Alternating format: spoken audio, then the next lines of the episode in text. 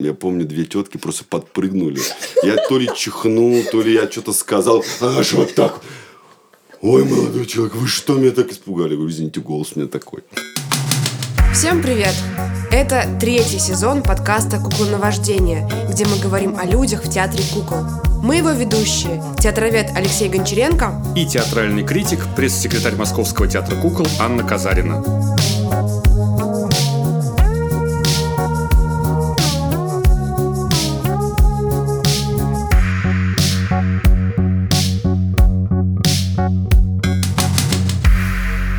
Сегодня у нас в гостях артист Московского театра кукол Евгений Ильин. Женя, привет! Привет. Здравствуйте. Женя Ильин тот самый человек, который мне рассказал про Сергея Константиновича Жукова, педагога, мастера, кукольника. И Женя рассказывал так всегда это в красках, ярко, подробно, что невозможно было не влюбиться в этого человека. Женя, В Сергея Константиновича или в меня? А, в обоих, я понял. а расскажи, пожалуйста, про твою учебу в Екатеринбурге, как ты попал к Жукову и что ты делал до этого. Э, Это было на самом деле круто. Мое поступление было как в сказке. Э, Я до этого закончил студию при драмтеатре в своем городе Чайковском. Три года отучился, параллельно учился на повара. У меня есть корочка даже, что ну вот я закончил эту студию. Нам платили даже стипендию на то время, не маленькую, 200 рублей.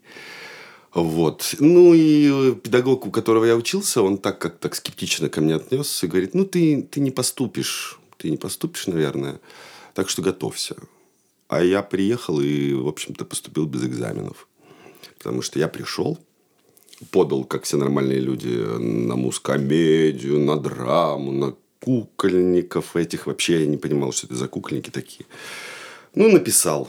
Ну, вот. ну, естественно, меня брали как-то так везде. Я проходил, хорошо шел. Вот. И когда я пришел к Жукову, он мне сказал, э, прочти басню. Я начал читать басню, он меня остановил где-то на полпути. Говорит, спой. Я запел, он меня остановил. И говорит, все, садись. Я говорю, ну, здрасте, приехали. Все, он десятку отсмотрел, сказал, а тебя попрошу остаться. И еще одного паренька. Он говорит, я вас беру сразу на курс без экзаменов. Но с таким условием, что вы не идете дальше на драму. Ну, то есть, он перехватил. Это был скандал, жуткий скандал в институте, потому что все хотели меня на драму, видать. И мне все говорили, ты что, сдурел? Ну, крутили у виска, иди на драму. Ну, зачем тебе эти куклы?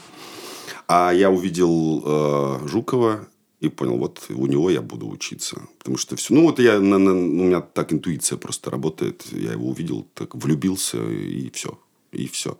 Но потом были сложности, понятное дело, потому что нужно было... Я совершенно не понимал его языка, на котором он говорил с нами. То есть, я вот месяц проучился, и давай реветь, говорить, я хочу на драму. И даже хотел уходить. И вдруг у меня что-то внутри перещелкнуло в один момент, просто вот перещелкнуло. И я стал его понимать вдруг слышать, что он вообще хочет, на каком языке говорит. Вот так это было. Ну и, собственно, в счастье 4 года мы учились. А что это был за язык? А, Театральный язык образованного, высокообразованного человека э, с огромным тезаурусом. э, И тезаурус, как всем нам известно, это жизненный, богатый жизненный опыт. Вот. И я не знаю, что там внутри переключается, этот какой-то тумблер. Я не могу это объяснить. Ну, вот просто я не понимал его. Вот он говорит какими-то театральными какими-то понятиями. Ну, мы дураки были вообще, ну, необразованные дураки. И потихоньку, помаленьку, он как-то так мы его стали слышать. А кто был второй паренек, который остался с тобой? К сожалению, он не стал актером. Вот он закончил институт хорошо, но ушел в бизнес. И до сих пор, я так полагаю, он там. Женька Караваев. Вот. Ни дня раб- не работал в театре, я, насколько знаю. Обещал мне, когда разбогатеет, построить театр. Вот жду. Может, напомнить как-то, нет? Ну вот мы напоминаем Женька Караваев. Может быть, Он недавно женился, я думаю, это все пропащее дело. А что такое показал Жуков, что тебе захотелось остаться в театре кукол? Он нам мировоззрение вообще поменял. Мы были какие-то такие, ну, ни о чем такие товарищи мы были. Вот. И он очень много говорил вообще про любовь в театре, что, как это транслировать, как это нести, и насаживал вот нас на вот эти вот понятия любви какой-то, и это и отношение к профессии, отношение к людям, и отношение вообще к, к миру. Мы совершенно стали по-другому смотреть на мир, совершенно другими глазами, такими вот, наверное, как нам, мне кажется, ну, такими любящими и старающимися понять вообще, что происходит.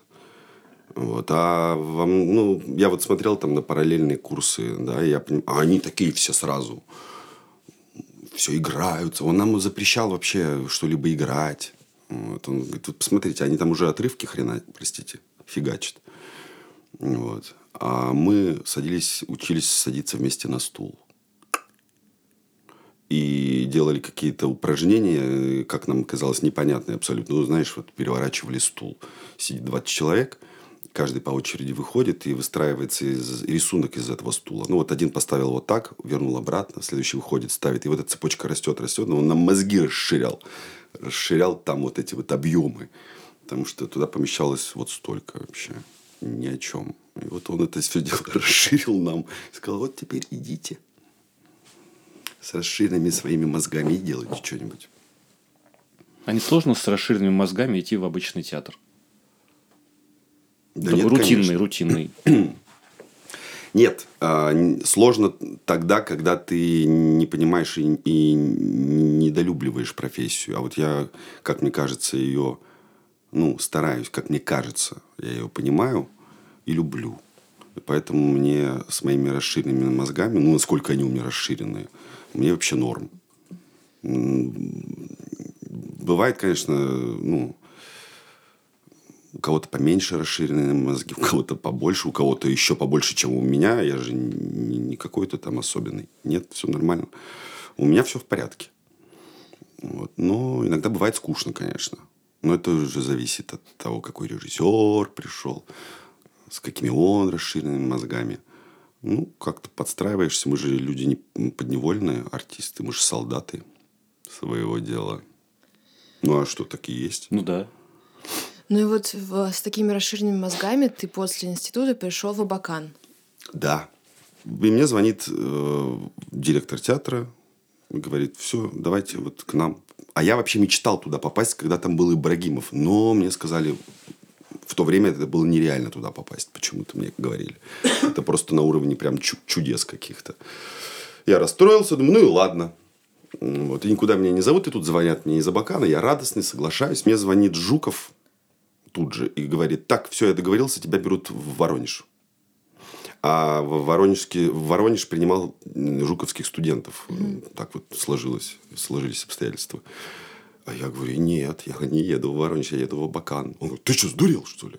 Я говорю, ну, все поздно. Я говорю, человек слово, я сказал, пообещал, я поеду. Он сказал, он как так немножко на меня подобиделся, но на этом все и закончилось. Все, я уехал в Абакан. И там тоже были прекрасные пять лет в моей жизни.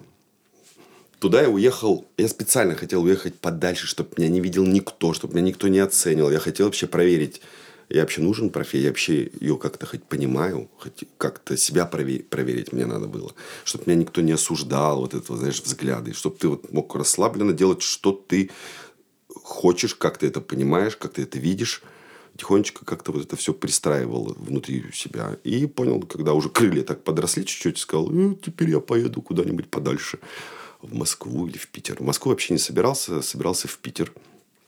И хорошо, что я туда не поехал. Это тоже стечение обстоятельств. Позвонила Соня Дурова и говорит, приезжай-ка давай тут к нам в Москву, Московский театр кукол. Жилье есть. Я сказал, еду. Все. Вот так это было. А расскажи, что было тогда в Абакане. Вот ты со своими расширенными мозгами только что после института приезжаешь в незнакомый совершенно город, в театр кукол. А с кем ты тогда из режиссеров там работал? А, в этом смысле было мне в Абакане скучновато. Там режиссеров было мало. Там был Иванников на тот момент, Ибрагимов уехал. А, Петя Зубарев приезжал как-то... Ну, вот реально, может быть, человек четыре, я вот вспомню. Самый первый спектакль, самый мой первый режиссер в театре, это был Смирнов Леша. Он ставил «Пандемониум», я в него попал. Вот. Иванников. Ну, что мне дал Абакан? Я за один сезон ввелся почти в 30 спектаклей. Очень 30? много. Мне, то есть, я такой багаж хватанул. От детских до самых взрослых. Там и взрослый репертуар был очень большой. И есть до сих пор. Вот. Я сыграл там ну, вообще все. И Чехова, и не Чехова, и вообще.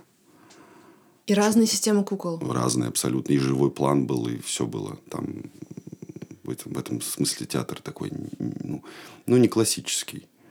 И там очень хорошо ходят взрослые люди. То есть там у них так вот, вот город воспитан с самого детства, и вот они потом начинают всю жизнь продолжать туда ходить. И очень любят там вообще театр-сказку. А ты рассказывал там как-то очень здорово э, черный кабинет работает. Что он прям настоящий. Да, я вот, вы знаете, нигде пока лучше черного кабинета не видал. Вот. Хотя мы, когда работали, мы ругались на нашего Петровича Световика, говорили, ча, вообще это за черный кабинет. Но когда приезжали и вот видели, что у людей за черный кабинет выдавалось, мы своего Петровича Какое-то время еще. Какое-то время еще терпели. Ну, Петрович тоже уже ушел из театра и, по-моему, теперь вне этой системы. Да, там был хороший черный кабинет. Но это, я тоже полагаю, ибрагимовская заслуга. Ну, скорее всего, Он, да. Там много же у него было таких спектаклей, где черный кабинет использовался. Как в мультике прям смотришь, и людей вообще не видно. То есть Мне тогда интересно, все получается такая странная встреча с, с Ибрагимовым без Ибрагимова, да, была в эти 30 спектаклей. Вот мне интересно, как происходит ввод в спектакль. Тебя вводят артисты, как это полагается, как вот у нас в театре. Ну, нет режиссера вот сейчас. И я в ибрагимовских спектаклях играл не в одном, очень много. Ну, почти, по-моему, я все Ну, зацепил. если, да, 30, Я- меня это- вводили артисты. Ну, где-то артисты, где-то какие-то там по- помощники, какие-то там заслуженные артисты. Они, как правило, ну, такие надежные. Все знают, все могут тебе объяснить. Да. Играл. Когда ты приехал в Московский театр кукол, здесь ставили игру в каракуле и ставил ее Ибрагимов. Живой Ибрагимов. То есть уже Ну да, я в Каракуле не попал. пришел. Да, да, да. Но мы заочно было, друг да. друга знали, и нас связывала вот эта вот связь с Абаканом у нас у обоих была, и мы как-то так друг на друга посмотрели и признали друг друга, как мне кажется. И с тех пор, когда я его вижу, очень так тепло к нему отношусь. Хотя я говорю, ну вот я не работал с ним вот так вот вживую. Забавная история Да, очень. да. вот так вот Работа в спектакле, ускользает. да, да, да, да, и так и не встретиться в работе. В прямой, да, это очень. Я смотрел, когда они ставили эту игру в Каракуле, я ходил на каждую репетицию, но мне было просто интересно, как это вообще все происходит. Только-только, тем более, приехал в, в- в город, ну, запала было много. Но зато пришли другие режиссеры, да. Здесь. Ну, здесь, да, ну, все-таки здесь больше, наверное, было, чем там. Да на самом Ну, деле, на самом деле, я не могу похвастаться, что я работал с большим количеством режиссеров. Вот не могу. Это то есть, если вот Наташа Пахомова, да, и она как бы меня берет практически в свои, да, у меня а, а, количество, количество спектаклей много, а режиссеров-то мало. Ну, штук 10 вот режиссеров я, наверное, видел за всю свою жизнь. Мне кажется, это немного. Да хотя мне и так нормально. Мне я не жалуюсь.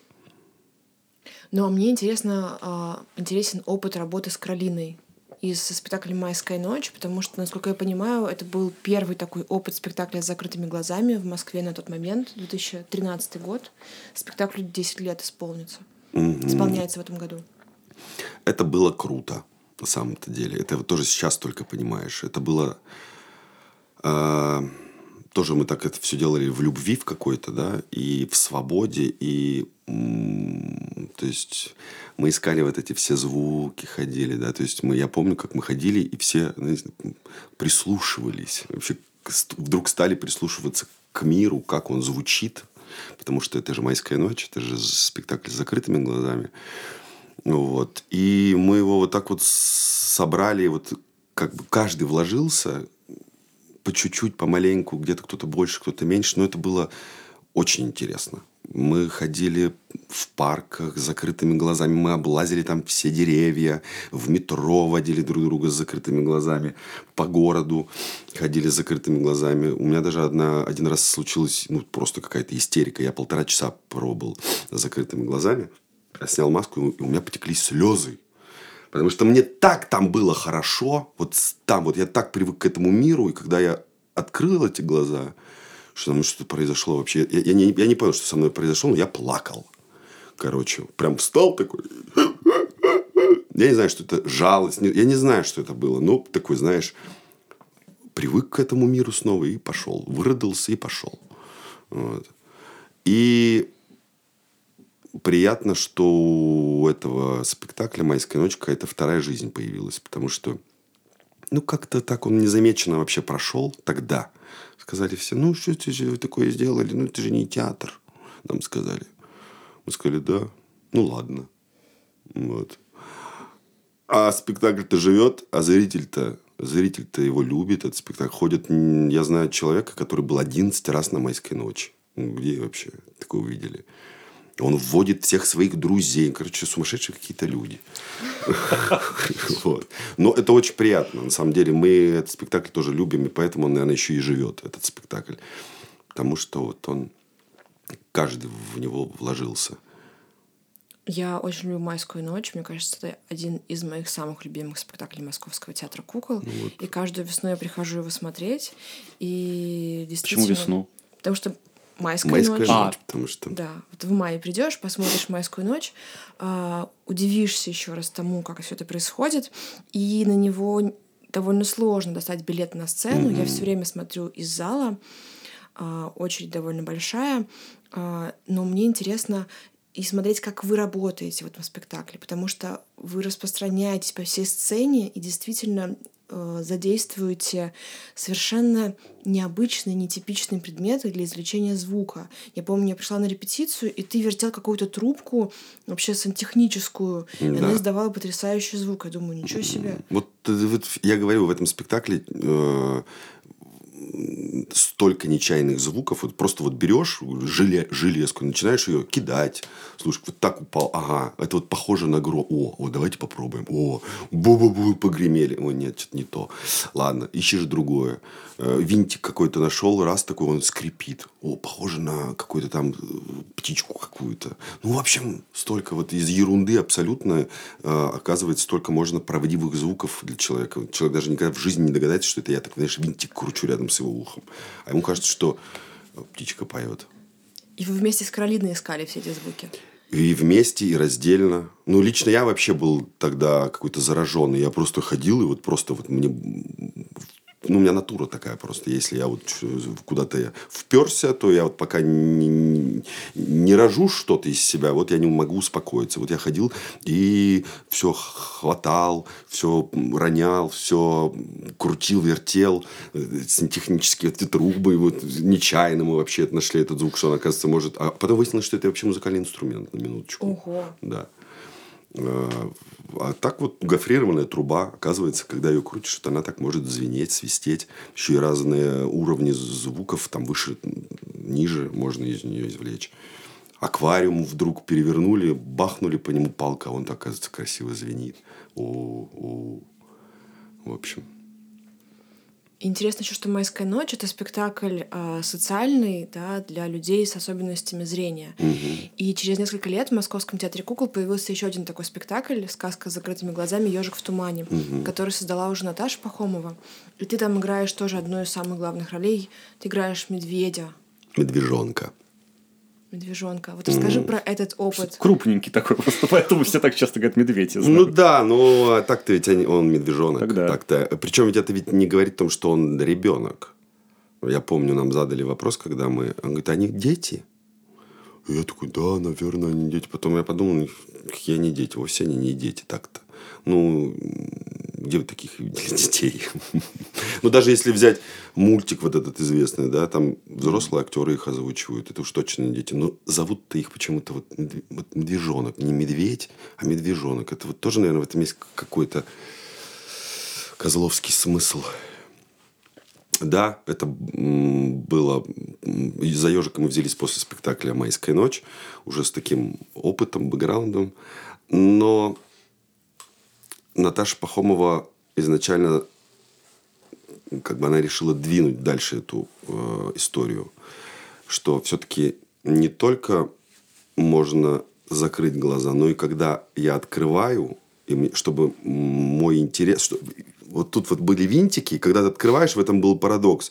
Вроде ничего, закрываешь глаза, целый мир открываешь, а мира-то нет. Рядом с тобой стоят, ходят артисты с какими-то тазами, с тряпками. В, в этом фишка спектакля. А Наташа решила, что вот, а я, говорит, хочу, чтобы раз открыл глаза, и ты видишь этого медведя. Видишь ежика, и все они есть. А, как бы такая, ну, ну, более реалистичная история, вот, да, когда я все-таки вижу. Ежик, наверное, не такой социальный, как майская ночь, все-таки, я думаю. Там вот прям упор был на незрячих людей, а тут мы как-то так это дело притушили. Как бы он и для тех, и для тех, и вообще для любого. Потому что, ну, э, крутой спектакль, люблю его. Ежик. Не потому что я там играю, а потому что вот он тоже такой красивый, там так все тоже постарались, сложились, музыка шикарная, и как-то так все сложилось, и Козлов этот, и мы, и Пахомова, и вот это было просто увлекательно, здорово работать. Вот. Музыкальный спектакль, мы же так любим петь. Да. А Женя еще так хорошо поет. Ну, Редко, правда, так удается делать. Но бывает. Вот, например, в спектакле «Колобок» ты поешь. Да. Ну, нет, на самом нет, деле мы не много только где поем. в спектакле «Сказка о мертвой царевне». Нет, поем-то мы много где. А вот чтобы так, знаете, душа-то раз, раз, разлилась, потом обратно, это редко такое бывает. Ну, в «Ежике в тумане» вот как раз-таки, так, я считаю, такие песни. А, в этой классной песне в «Мертвой царевне». Ну, это вот прекрасный человек написал нам музыку. Николай Александрович Морозов. Да, всех этих классных компонентах профессиональных в этих спектаклях для незрячих есть еще сложный компонент, собственно, зритель, который не то, что не дает расслабляться, наверное, а по-другому что с ним происходит? Которые люди смотрят на это? Или Неважно. Э, и смотрят, и участвуют. Ну, который вот все равно зритель, наверное, в, этом, в этих спектаклях зритель наиболее часто на вас влияет и может повернуть ну, какое-то там настроение или что-то еще. Потому что ход спектакля нет, но что от него зависит? Они же явно все разные. Ну, я не могу... За этим следишь вообще или нет? Может, тебе вообще это и не интересно даже? Я никогда такого не замечал. Я, я могу точно сказать, что они не влияют на настроение. То есть, мы все-таки транслируем это настроение. Тут все зависит от нас, я считаю. Угу. Вот. Какие бы люди ни приходили, бывали... Ну, слушай, мы на 400 человек играли «Майскую ночь». 400 человек, вы вдумайтесь. Просто мы когда увидели... Это, и, и вот как бы они, по идее, должны были повлиять тогда на нас. Ничего подобного. Мы, мы их победили. Вот этот спектакль уникальный. Он побеждает любого зрителя. Э, потому что 400 человек, учеников каких-то там школьных, представляете, какой был дурдом в зрительном зале, мы думали, все, мы пропали. Но мы как-то так... Я, понятное дело, с ними разговаривал до спектакля, так как имею эту возможность, данную мне режиссером. А я их сумел настроить, умолял, чтобы они все-таки нас как-то послушали и не мешали себе. И да, и, и спектакль их победил. Они сидели тише воды. И, а тут нет, все-таки такой спектакль зритель тут ни, ни, ничего не может сделать. Он безоружен, он, во-первых, сидит с закрытыми глазами. Вот, тоже такой немножко беспомощный. А те, которые смотрят, ну, смотрят, они и смотрят. Вот, реакция была разная у людей. Кто-то вставал на колени а после спектакля, благодарил нас таким образом. Там какая-то женщина, она была плохо видящая, она видела что-то. Но она так впечатлилась, что вот есть такой театр, который вообще затронул тему незрячих людей, да, не какие-то они там, а, а что вот что это так вот можно вообще было сделать, оказывается. И они прям были тронуты. Многие. Многие слепые нам говорили, что у вас ничего не получится. Ну, такие, знаете, обиженные люди на жизнь, видимо. Потому что, и, как правило, это люди с такой ноткой агрессии, которые не так давно ослепли которые еще не привыкли к этому миру, и они э, вот такие вот все. Я помню, дед такой был здоровый дядька, он говорил, ничего, он такой прям с такой злобой. И пришел на спектакль потом, и он сказал, извините, я был неправ, и говорит, это, вот да, снимаю шляпу. Ну, как-то так. Это же еще важный момент, что в майской ночи предусмотрено в конце обсуждение угу. э, с теми, кто сидит на сцене, кого катают, кто непосредственно задействован, э, становится участником спектакля, они потом всегда после каждого показа обсуждают со зрителями, с актерами свои впечатления. Мы однажды решили не делать это обсуждение, я уже не помню причину. И мы не сделали это обсуждение.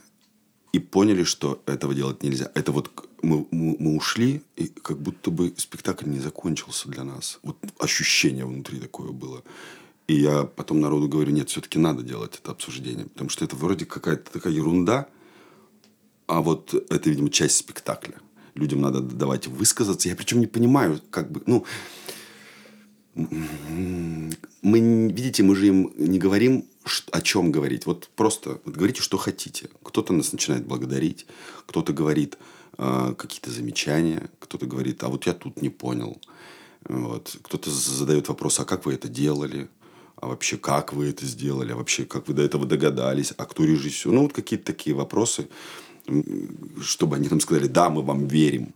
Ну, как правило, зрячий говорит об одном, а незрячий совершенно говорит другие вещи. Совершенно другие вещи. Так все-таки, э, да, это моя любимая темочка последнего времени.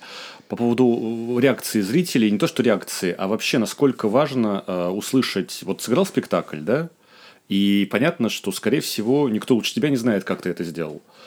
А насколько важно потом, что кто-то подошел и что-то сказал, или наоборот, не нужно?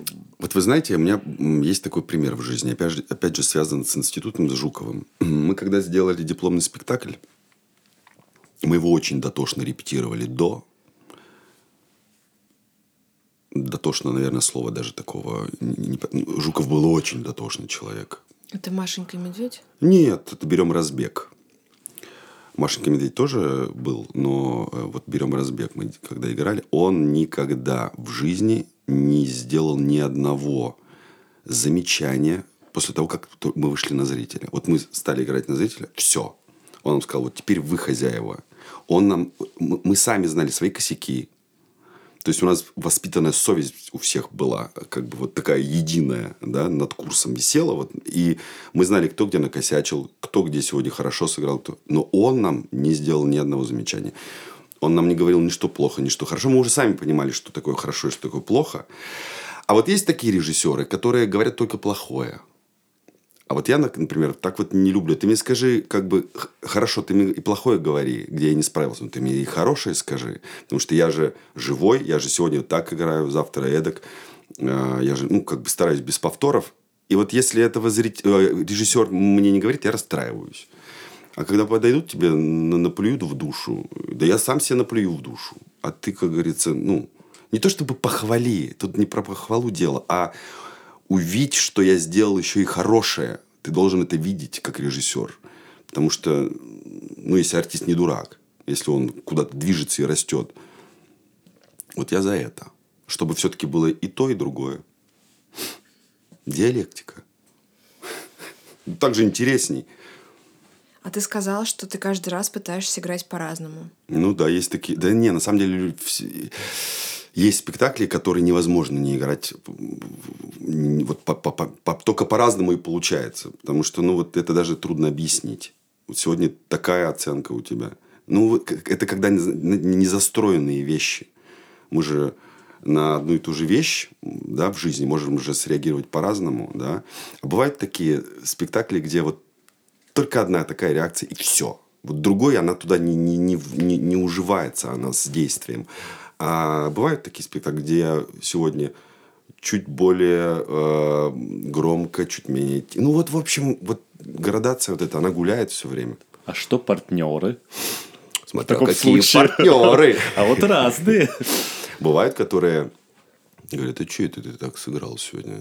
Там бывает такое. Ну, ты ему ну, сговора до спектакля с каким-то, это надо договориться? Нет, или... это же тоже, э, я же не играю, вот знаешь, совсем по-разному. Я все равно держусь как в рамках, но это как, наверное, импровизация называется. Да, сегодня симпровизировал, а сегодня вот нет сил на импровизацию, играешь как всегда. Вот. Не меняешь же в, в, в корне-то вещи-то, нормально все.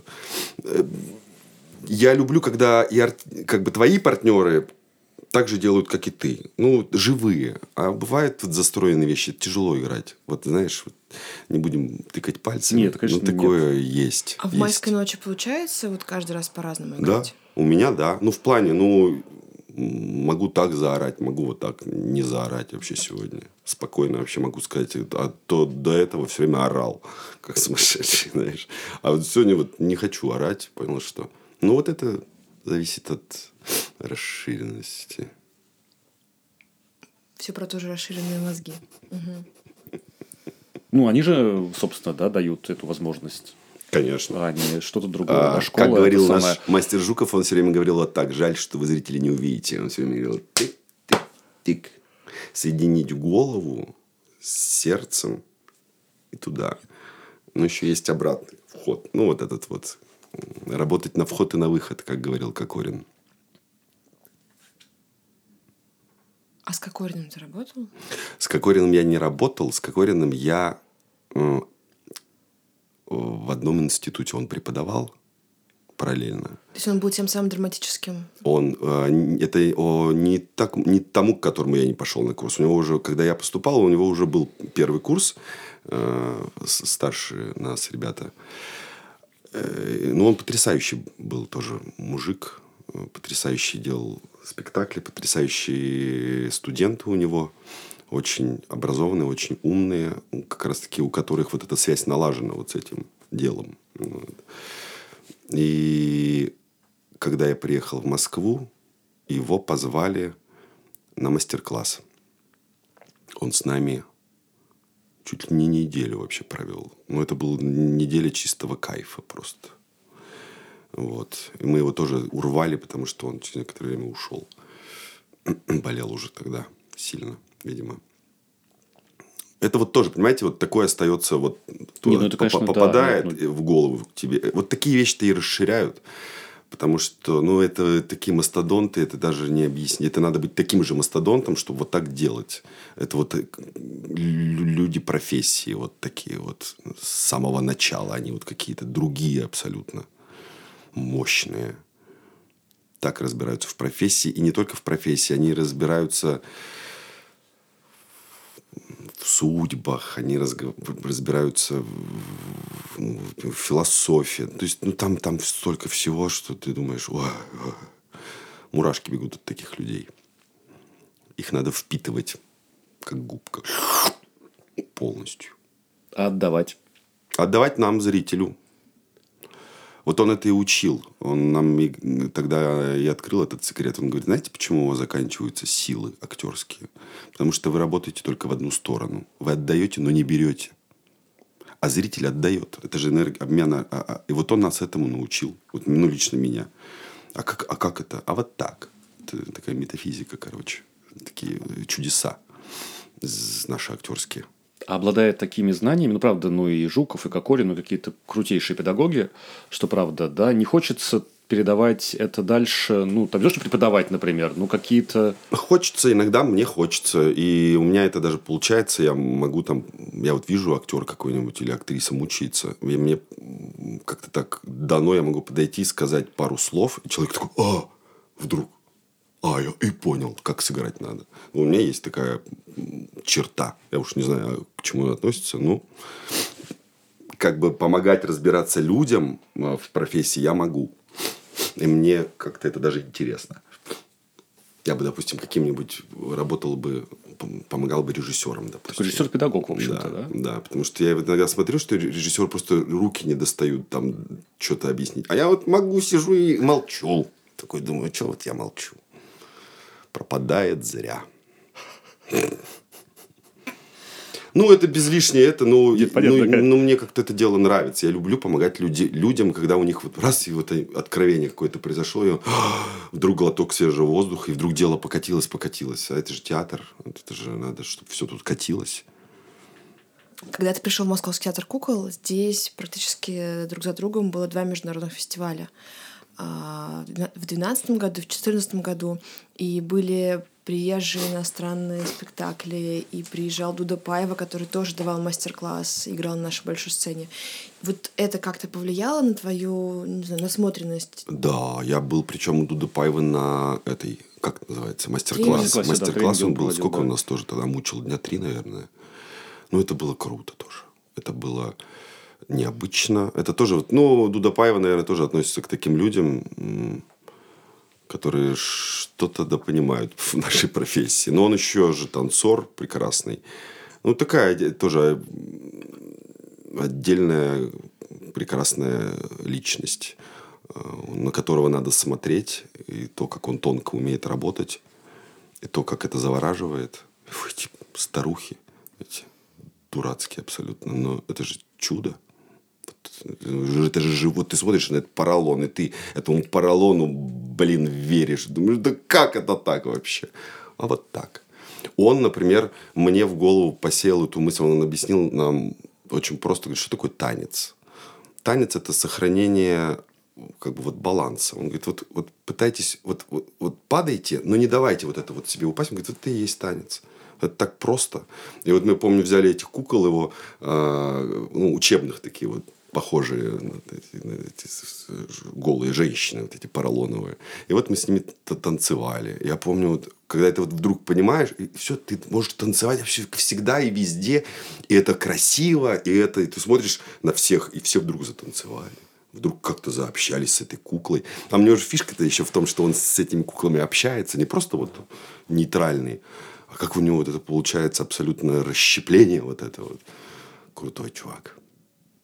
Жалко, что его, ну, как-то так вот он был и исчез. Ну, вот лично я вот его больше тогда и не видел с тех пор.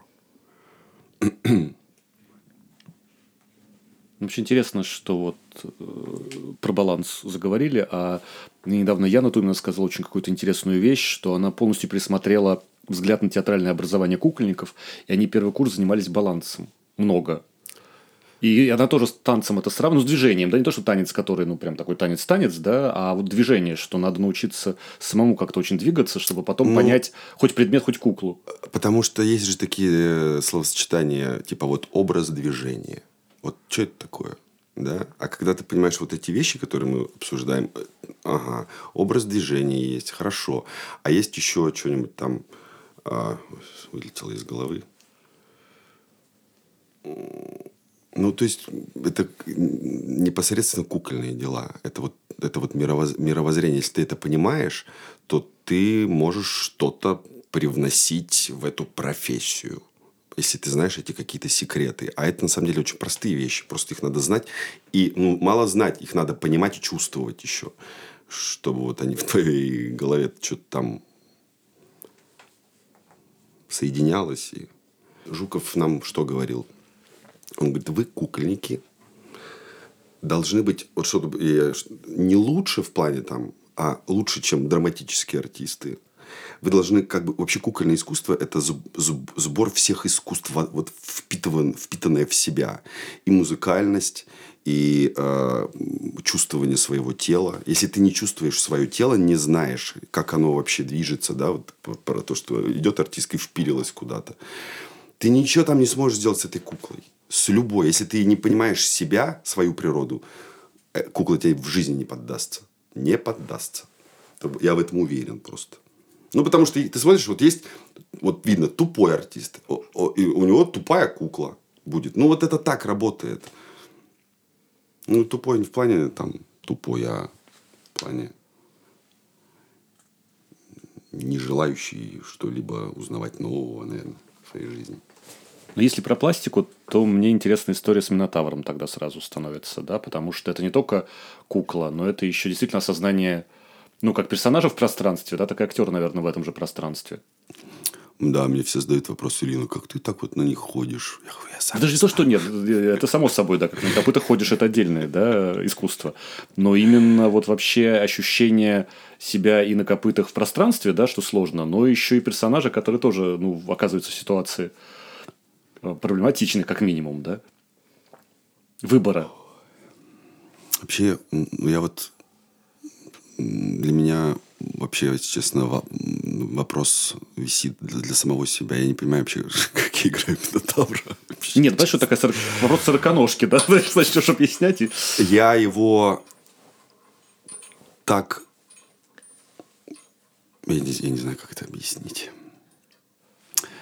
А может, не надо объяснять? Вот вообще тебе надо, может, тебе не надо нам это объяснять, потому что наоборот, может, испортим, нет? Да... Или наоборот, проговаривание... Э, я вот, знаешь, я не, я, не, я, я не... Вот я почему сам себе издаю, я не понимаю, как я это делаю, и я не понимаю, я даже когда сам с собой, я развожу руками, я не понимаю, как бы, ну вот я вот выхожу все время туда, вот так вот, как бы, и как, что произошло вообще, думаешь, слава богу, что это все закончилось, срал бы все живы, как бы, вот. Я не, я не, разбирал это на атомы, это, видимо, какая-то моя кармическая штука. Понимаете, это вот я когда сыграл этого Минотавра, я с гильдой, помню, сидел и разговаривал. Я говорю, мне кажется, я сыграл своего деда. Вот у меня вот дед был Минотавр, который реально вот деревенский мужик, который с таким характером, мама не горюй просто. Ну, вот это картина из детства. У нас держал, он держал скотину, своих поросят, вот это вот все. И он их сам резал, вот это вот все. Я помню, я был мелкий, а он сидел на огромном хряке уже зарезанном. И у него была, ну, господи, у него была кружка э, алюминиевая. Он зачерпывал кровь, сидел на это и пил эту кровь. Это была жесть просто. Для меня это такое естество, ну, то есть, это для я с детства это видел. И мне кажется, что в этом, ну, ничего такого. Я когда людям рассказываю, говорю, что у тебя за дед-то вообще. Дед у меня был ух. Ну, то есть, чтобы вы понимали, заходит он с работы, а во дворе э, чужие собаки.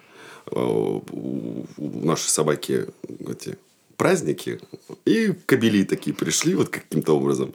Он, недолго думая, Ему пофиг, чья это собака. Он берет вилы и просто начинает вилами этих собак убивать просто. Вот, понимаете? И это было... Это естество, мать его за ногу. Деревенское естество. Там вообще по-другому на жизнь смотрят. По-другому к жизни относятся. Это мы тут, ай, цыплятки. Дам этим цыпляткам. Я, знаете, в своей жизни зарубил 40 петухов. За раз. Ну, что я, не Минотавр, что ли? Все, вопросов по Минотавру больше нет. Да, понятное дело, на самом деле Минотавр не имеет никакого отношения ни к убитым птичкам, ни к моему дедушке, пьющему кровь. Вот. Как так получилось? Важно, что Минотавр — это история, которую Женя принес сам в театр, на лабораторию. Пока эскиз превратился в спектакль, прошло какое-то большое время. Я помню, как вы вместе с актерами делали эти копыта да, просто из спасибо кроссовок. Жене Казакову. Спасибо Жене Казакову большое, потому что я помню, как это было непонятно, какой должен быть вообще, какая должна быть технология у этих копыт. И вы на них реально, вы их сделали сами, вы их обшили, покрасили, и вы на них стояли на эскизе. Но это было очень больно. Потому что, ну, понятное дело, мы их сделали неправильно, потому что делали сами, первый раз не знали, хотя смотрели в интернете, но когда у тебя нет практики, это было сделать невозможно удобно. Я в себе все пальцы, все ноги в кровь стер, да все, на все, самом да. деле. Вот. И я подумал, господи, неужто это вот будет так? А вообще мне надо так, так мучиться там. В течение уже часа, да, да. Ну, слава богу, наши мастерские как бы так взялись за это дело, когда уже непосредственно стали делать спектакль и дотумкались, чтобы это все-таки было как можно удобнее, потому что, ну, иначе просто не выстоять. Ребята-то до сих пор так со скрипом. Я как-то так, мне пофиг. Я надел, мне больно, но я терплю, и как бы там где-то неудобно, где-то что-то пережало. Но ты об этом не думаешь во время спектакля. Там другие задачи абсолютно. Да, да, да, да. Мы все сделали своими руками в первый раз. Это было тогда сильно. Ну, Женька Казаков, конечно, меня выручил тогда. Он, у него руки из правильного места растут. А, и он как-то это сумел все сделать. А вот ты говоришь, что ты не думаешь о том, что тебе больно во время спектакля. А ты думаешь о том, как бы не упасть с копыт? Или вообще у тебя не связано с физикой и мыслью? Нет, там, там много. И ты думаешь, чтобы и не упасть. И ты, там много задач. Это когда Черниговская как-то сказала, что они там проверяли у балетников, что происходит в мозгу. Вот кукольников бы проверили. Кстати, надо и предложить. А, Потому что мне кажется, иногда мозг просто у кукольника должен взорваться. Потому что столько всего надо держать. Еще чтобы с копыт не навернуться. Это как бы уже, знаешь, такая ерунда. Потому что там еще столько, столько, столько всего вот в этом расширенном твоем сознании находится. Да, Черниговская пусть сделает опыты над кукольниками. Мне кажется, было бы интересно. Мне кажется, вот это вот прелесть. Мне кажется, вообще кукольники должны, по идее, жить дольше всех. Это вообще не, не- нет такой практики у нас. Никто не замечал. А нервишки, Кукольники долго нервишки, нервишки как? Не А знаю, мне спина? кажется, наоборот, это Кстати, все сколько... Вот, да, Кстати, спина. да, кстати, да. Профессиональные всяческие загибы. Наоборот, раньше на пенсию уходят. Да. А может, после этого дольше живут. Надо- Вот туда, там надо проверить, вот кто ушел, да, насколько. Ну, нервы, это, конечно, да, это самая важная проблема, я считаю, вообще в театре. Научиться не нервничать. Потому что много поводов. Ну, еще же все психи. Все, Тоже надо пони- понимать. Есть э, открытые психи, а есть скрытые психи. И вот скрытых-то как раз-таки больше. А там копни, там такое начинается. Ой, сиди, я сам открою. А ты себя же к какому типу психолога Ой, относишь? псих. Открытый? Просто сносит. Ну, как это значит открытый? Я темпераментный, это кого-то раздражает, но если что, если я такой, что я должен делать? Я просто могу быть очень спокойным, могу быть неспокойным. Вот если я, меня что-то раздражает, я, как правило, подойду и скажу. Вот, потому что я считаю, что так не должно быть. И я вообще считаю, что нам язык для этого и дан, чтобы говорить. Но другой разговор, что можно более сдержанно это сказать, ну, смотря с кем ты, опе- во-первых, разговариваешь. И вообще, там, есть ведь такие люди, которым ты говоришь, а они делают вид, что тебя понимают и слышат. И на кого-то надо прикрикнуть, на кого-то надо надавить, на кого-то надо угрожать, кому-то даже еще надо. А сказать хорошее, как режиссер, который должен актеру сказать еще и плюсы. Вот. Вот. И, в смысле, что имеешь Ну, тоже, ну, когда ты вот начинаешь... э, в- Советовать ну, своим Советовать. Я, или что тебя не устраивает. Вот ты до этого сказал, да, правильную какую-то очень вещь для меня, что режиссер должен отмечать и хорошее. А а вот в состоянии вот этого психопатства, да, частого, возможного в театре, насколько должен еще контролировать, что не забыть сказать и хорошее. Дол- должен, дол- нет, понимаете, э, психопатство это же что? Это тоже как бы часть профессии. Э, Мы же, как, бы- как принято говорить, что артист это же с оголенной Да. мясом, да, наружу. Мы же, наверное, поэтому такие. А и ведь психопатство-то когда на тебя нападает? Когда ты начинаешь защищаться от этого мира. Вот. И я себе все время как бы э, ну, запрещаю чаще это, часто это делать, потому что можно наворотить всяких дел ненужных. Вот. И у меня было такое в жизни, когда мне как бы так труппа сказала, знаешь что, дорогой Евгений, либо меняйся, либо иди отсюда. И Евгений пошел меняться. А что делать-то? Ну, как бы, когда тебя трупа не терпит такого вот психопата. Хотя я вроде бы не психопат, я просто э, придираст. Люблю придираться и люблю, чтобы, ну, я не до... Перфекционист, можно Нет, еще сказать. э, Нет? это плохо. другое? Все это, все это не то. Перфекционизм это все такое утопия нахрен. Ее, это... Я не люблю перфекционистов на самом деле. Это больные люди. Ну, больные. Ну, потому что од- талантливым надо быть человеком, и этого достаточно. Перфек- Я видел режиссеров-перфекционистов. Нифига они не перфекционисты. Они зарываются, и ничего хорошего в этом нет. Это же это дело такое... Идеальное – это мертвое. Вот идеальное. Вот такое вот идеальное, вот такое вот все равно должно быть что-то вот в красоте какой-то, должно быть что-то и некрасивенькое, чтобы подтенять вот этот лес-то, как в ежике в тумане. Знаете? Ну, мне так кажется. Может, я не прав. Красота в глазах смотрящего. Вообще нужно уважительно относиться. Мы же в храме. Но мы многие забываем, что мы в храме. Театр для многих стал а публичным домом. Таким. Сколько надо держать вот это в голове, да? Кругов внимания и вот того, о чем мы говорим. Да, еще и храм. Ну, сколько обстоятельств. Но мне кажется, это такая индивидуальная история про то, что театр это храм. Ну, храм, э, смотри, что такое храм? Понимаешь? Вот ты приходишь в храм настоящий, да, где молятся. Там ведь очень нельзя прийти в храм со своими какими-то дурацкими правилами. Ну, там не пьют кофе, там не едят попкорн, там молятся, там говорят о высоких вещах, думают. Вот это как раз-таки там и включается вот эта расширенность твой, этот купол. Так вот его и надо, это такой же купол в театре. Потому это и это ведет и отношение к друг другу, как бы как я к партнерам своим отношусь. А в театрах очень часто бывает, ну, типа, ча, да, ну, э, э, быдлятина какая-то. Мы забываем, короче, что мы... Или забыли вообще уже, что мы в храме. А это действительно так. Если так относиться к театру, то от него можно и тогда и требовать какие-то такие вещи глубокие.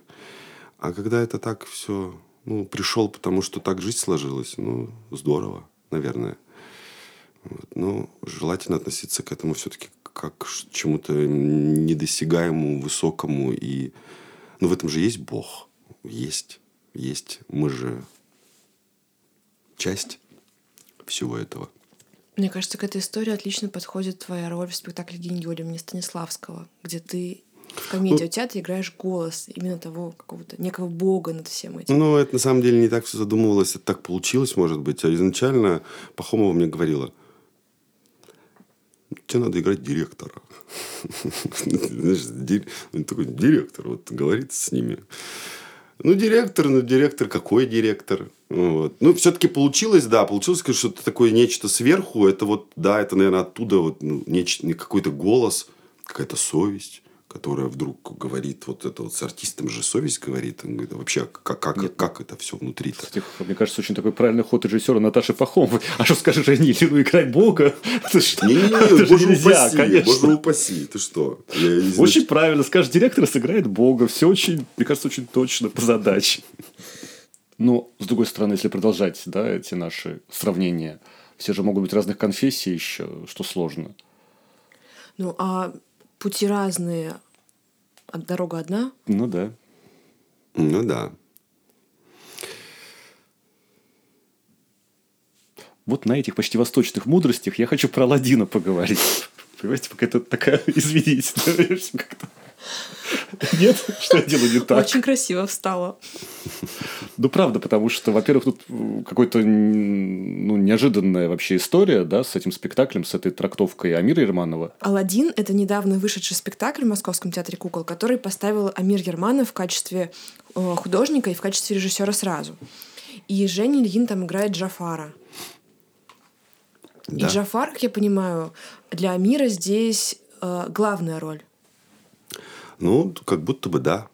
Но он, наверное, не то чтобы главное, а он все-таки, ну, главное, как, как ни крути, он просто его немножко, ну, вытянул, наверное, чтобы он был поинтереснее, что ли. Ну, так, ну, злодей, злодей, ну, как бы. Ну, Аладдин, понятное дело, главное. Ну, это заглавное, да, без Аладдина никуда, но все равно, да, тут история, мне кажется, еще очень важная именно с попыткой понять, что происходит именно через ведь, Джафара. Ведь Джафар-то, ведь, понимаете, он ведь не, не, не, не подонок, он ведь не злодей на самом-то деле. Он простой человек, который умеет работать. Талантливый человек, но которому просто не повезло. Ну вот, знаете, ну, так-то по большому счету. Да, ну пришел какой-то Алладин, простите за выражение, да, и отобрал у него все, ничего при этом не сделав. Ну, это, это же вот из жизни, вот ты смотришь на люди вот как в институте, я помню, пятерошники вот эти. И вдруг их на э, диплом, на, как, как называется, когда, ну, главный экзамен, и этому пятерошнику, который шел на э, золотую медаль или как красный диплом, ставят двояк по госэкзамену. Вот это же про это. Как? Почему? Почему? Вот у меня вот внутри вот такой вот вопрос. Почему жизнь ко мне так несправедлива? Но к нему жизнь реально несправедлива. Вроде как будто бы заслужил, а нет. Ну, то есть, все равно э, это попытка быть адвокатом роли.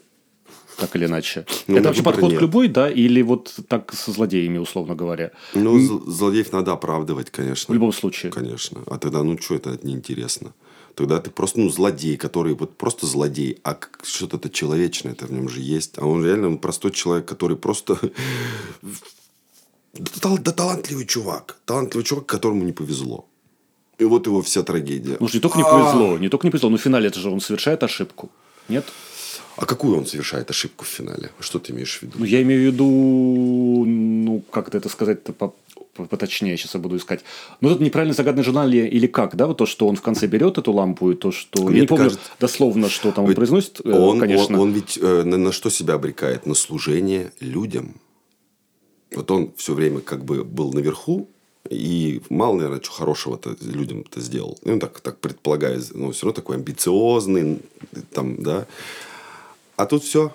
Он наоборот себя не потому, что вот сейчас у него все. Ну, же неосознанно это делает. Если бы все было неосознанно, он бы тогда отрубил бы бошку Аладдину в конце.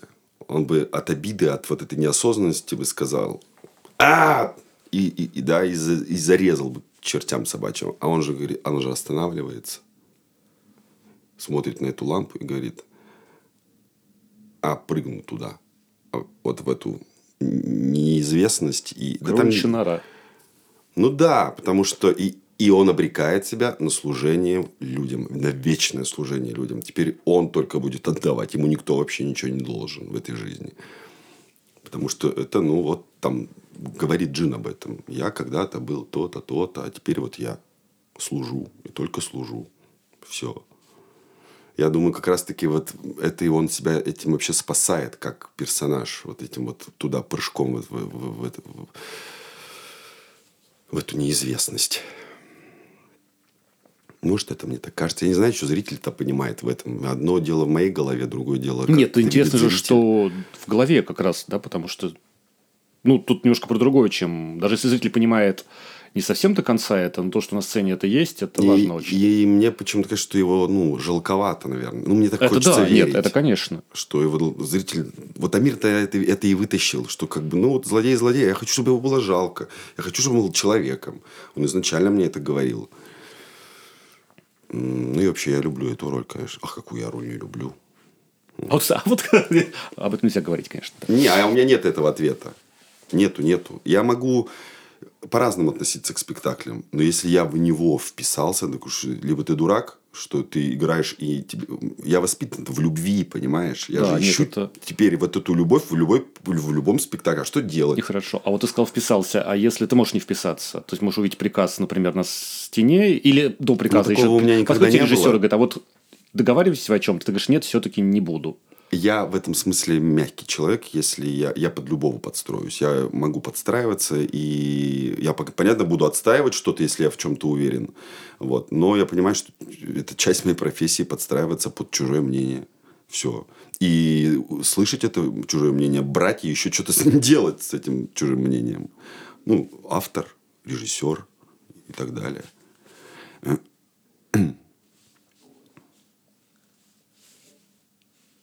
А было, есть ли желание еще какого-то самостоятельного личного проекта? Потому что, как я понимаю, ты работаешь только в МТК, и каких-то сторонних спектаклей, проектов у тебя особо-то и нет. Нету. Нету. Но я после Минотавра Наташе сказал, блин, надо сделать что-то доброе теперь. Вот. Хочется такого. Ну, чего- после Джафара еще что-то доброе, да? Ну, правда, вот мне внутри хочется сыграть что-то такое кардинально другое в плане вот какого, не то чтобы добряка какого-то сыграть, ну как, как- что-то совершенно иное. Хочется мне. Только я не знаю, что это должно быть.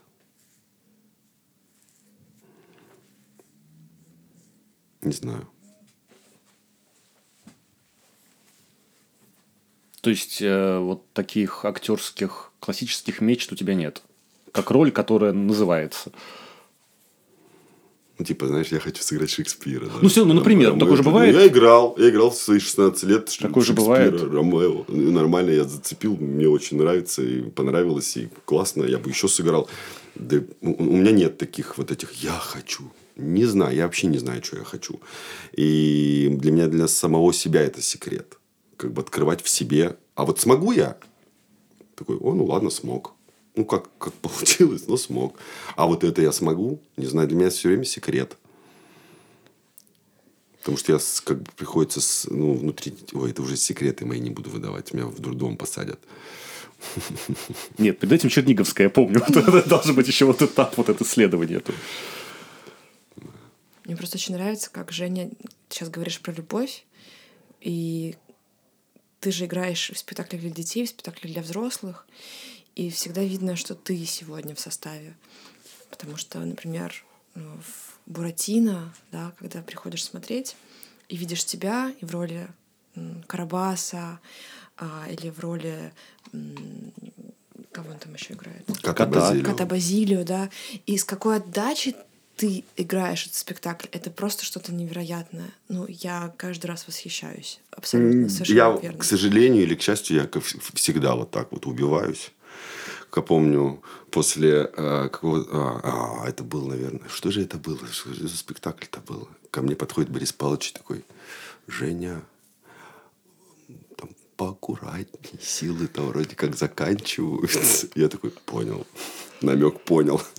Ну и э, с этим у меня была такая... Я за счет того, что темперамент у меня вроде как есть, ну, я много себе что могу позволить, но мера должна быть, конечно, мера. Но я ее держу, вот насколько могу себя сдерживать, сам- потому что можно же так выдать, что вообще это никому не надо, нафиг.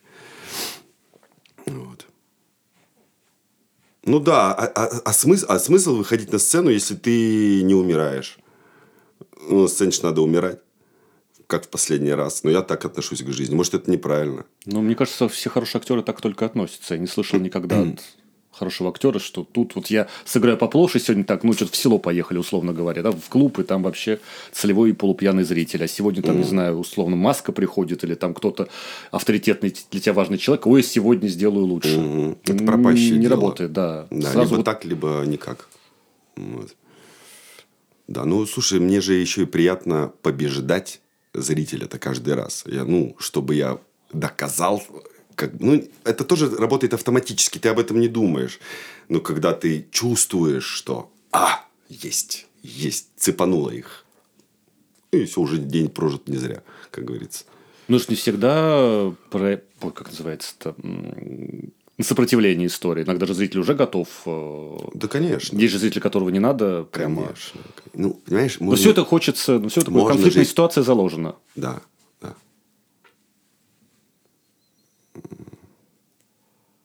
да. Жень, а ты сказал вначале, что у тебя есть диплом повара. Да, ты прекрасно разряда. готовишь. Расскажи, вот как я сейчас. на самом деле уже не прекрасно готовлю. Я из прекрасно готовлю только могу быстро нарезать что-нибудь. Это я могу. Я, естественно, все уже забыл. Э, Но у меня как бы я интуитивно готовлю. У меня есть образование э, среднеспециальное, и у меня и практика хорошая, и на предприятиях работал, и рестораны видал в своей жизни. Я изучил эту профессию от и до, но я в ней не работал. Вот. Ну, заставь меня приготовить что-нибудь. Я, конечно, приготовлю. Но я не готовлю дома для себя вообще. Я вот для кого-то могу. Кто-то ко мне в гости придет, могу. Сам я вообще пальца пальца не ударю. Я пойду и куплю он все в магазине, замороженную еду какую-нибудь. И не парюсь вообще про это. По настроению готовлю, на самом деле. Редко, очень редко. Но это мне вот тоже такая профессия, которая мне далась вообще легко. То есть, что я говорю, я не запоминал, мне вот, я вот достаточно мне было один раз услышать э, рецепт, а он сложный, и он большой, это нам так кажется, он, он сидит рядом, тоже может поддакнуть. Все один раз, я, я запоминал, у меня вот как-то легко мне это далось. Я вообще не, не трудился в этой профессии ни, ни дня. Ну, что я пришел, во-первых, подготовленный к этому делу. Я с детства любил. Мне мама ск- рассказывала, что я в 8 лет первый раз сделал ей тесто. Лучше, чем она. Как это получилось, я не знаю. Ну, это, видимо, что-то генетическое. Может быть, я в прошлой жизни был каким-нибудь поваром. Не знаю. Ну, как-то мне это было легко. Я с, вообще с продуктами как-то так на, на, на, в дружбе. А вот сейчас ты сказал, и вот я только сейчас вспомнила, что э, ты очень часто озвучиваешь э, разные ролики и вообще вещи, связанные с Московским театром кукол. У тебя удивительный голос. У нас внизу в музее сидит э, медведь, которого ты озвучивал. И так вышло, что я послушала по надобности профессиональной очень-очень много раз эту запись. И я каждый раз была в абсолютном восхищении от твоих интонаций, пауз, вообще вот все, что все твоя работа с голосом, это что-то удивительное. Да ничего удивительного на самом деле нет. Вон я пришел к Никите, говорю, Никита, меня Борис Павлович попросил записать. С утра еще это было. Давай попробуем что-нибудь. Мы за, сразу записали. Вот просто сходу я прочитал. Вот. Ну, иди отнеси, пусть послушает. Он говорит, ну, мне нравится. Так это было все. Что, профессионализм. Про, про, просто и легко, как бы без всяких каких-то этих ну, вот, трудностей. Ну, на самом деле, я это не умею делать, как мне кажется. Вот я, например, пробовал в своей жизни озвучивать рекламу, и у меня не получается. А вот именно рекламу не получается. Потому что там у них... Я не понимаю, как они даже это делают. Вот это мне не подвластно. А что-нибудь такое вот поживее озвучить, да, ну, реклама это все равно информация, и там какая-то интонация у них определенная. Я, ему, я не понимаю, как они... Я даже изобразить не могу. Кто-то делает вот так легко. А мне вот я пробовал, мне такие, ой, не-не-не, у тебя не получается. Я говорю, спасибо, что сказали. А голос, ну, голос, ну, тембр, ну, что. Хотя я собирался после института поступать в консерваторию. О, выясняется. На академический вокал. Но так как семья у меня не богатая, вот, мама сказала, а второе образование мы не потянем. И вот, собственно, так я похоронил себя как певца, наверное. Потому что и Жуков мне говорил, что у меня есть на это дело какие-то предрасположенности. Ну, и хавальник могу открыть громкий, я могу быть, э, как говорится... Мне кажется... Я иногда это чихаю, иногда покашляю, и люди пугаются, и, которые идут со мной рядом. Я помню, две тетки просто подпрыгнули. Я то ли чихнул, то ли я что-то сказал. А что вот так? Ой, молодой человек, вы что меня так испугали? Я говорю, извините, голос у меня такой. Извините, еще в полсилы.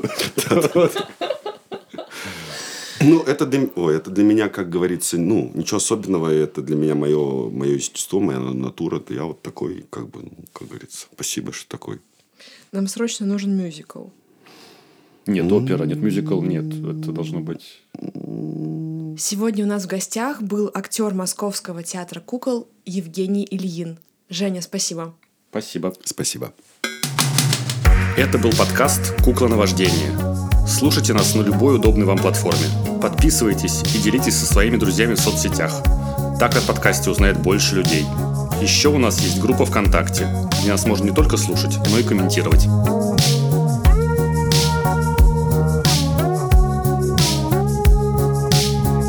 Этот подкаст мы делаем вместе со звукорежиссером и саунд-дизайнером Никитой Ермаковым в студии Московского театра кукол. Обложку нам нарисовала Наталья Кривонос. Спасибо им большое. И всем пока!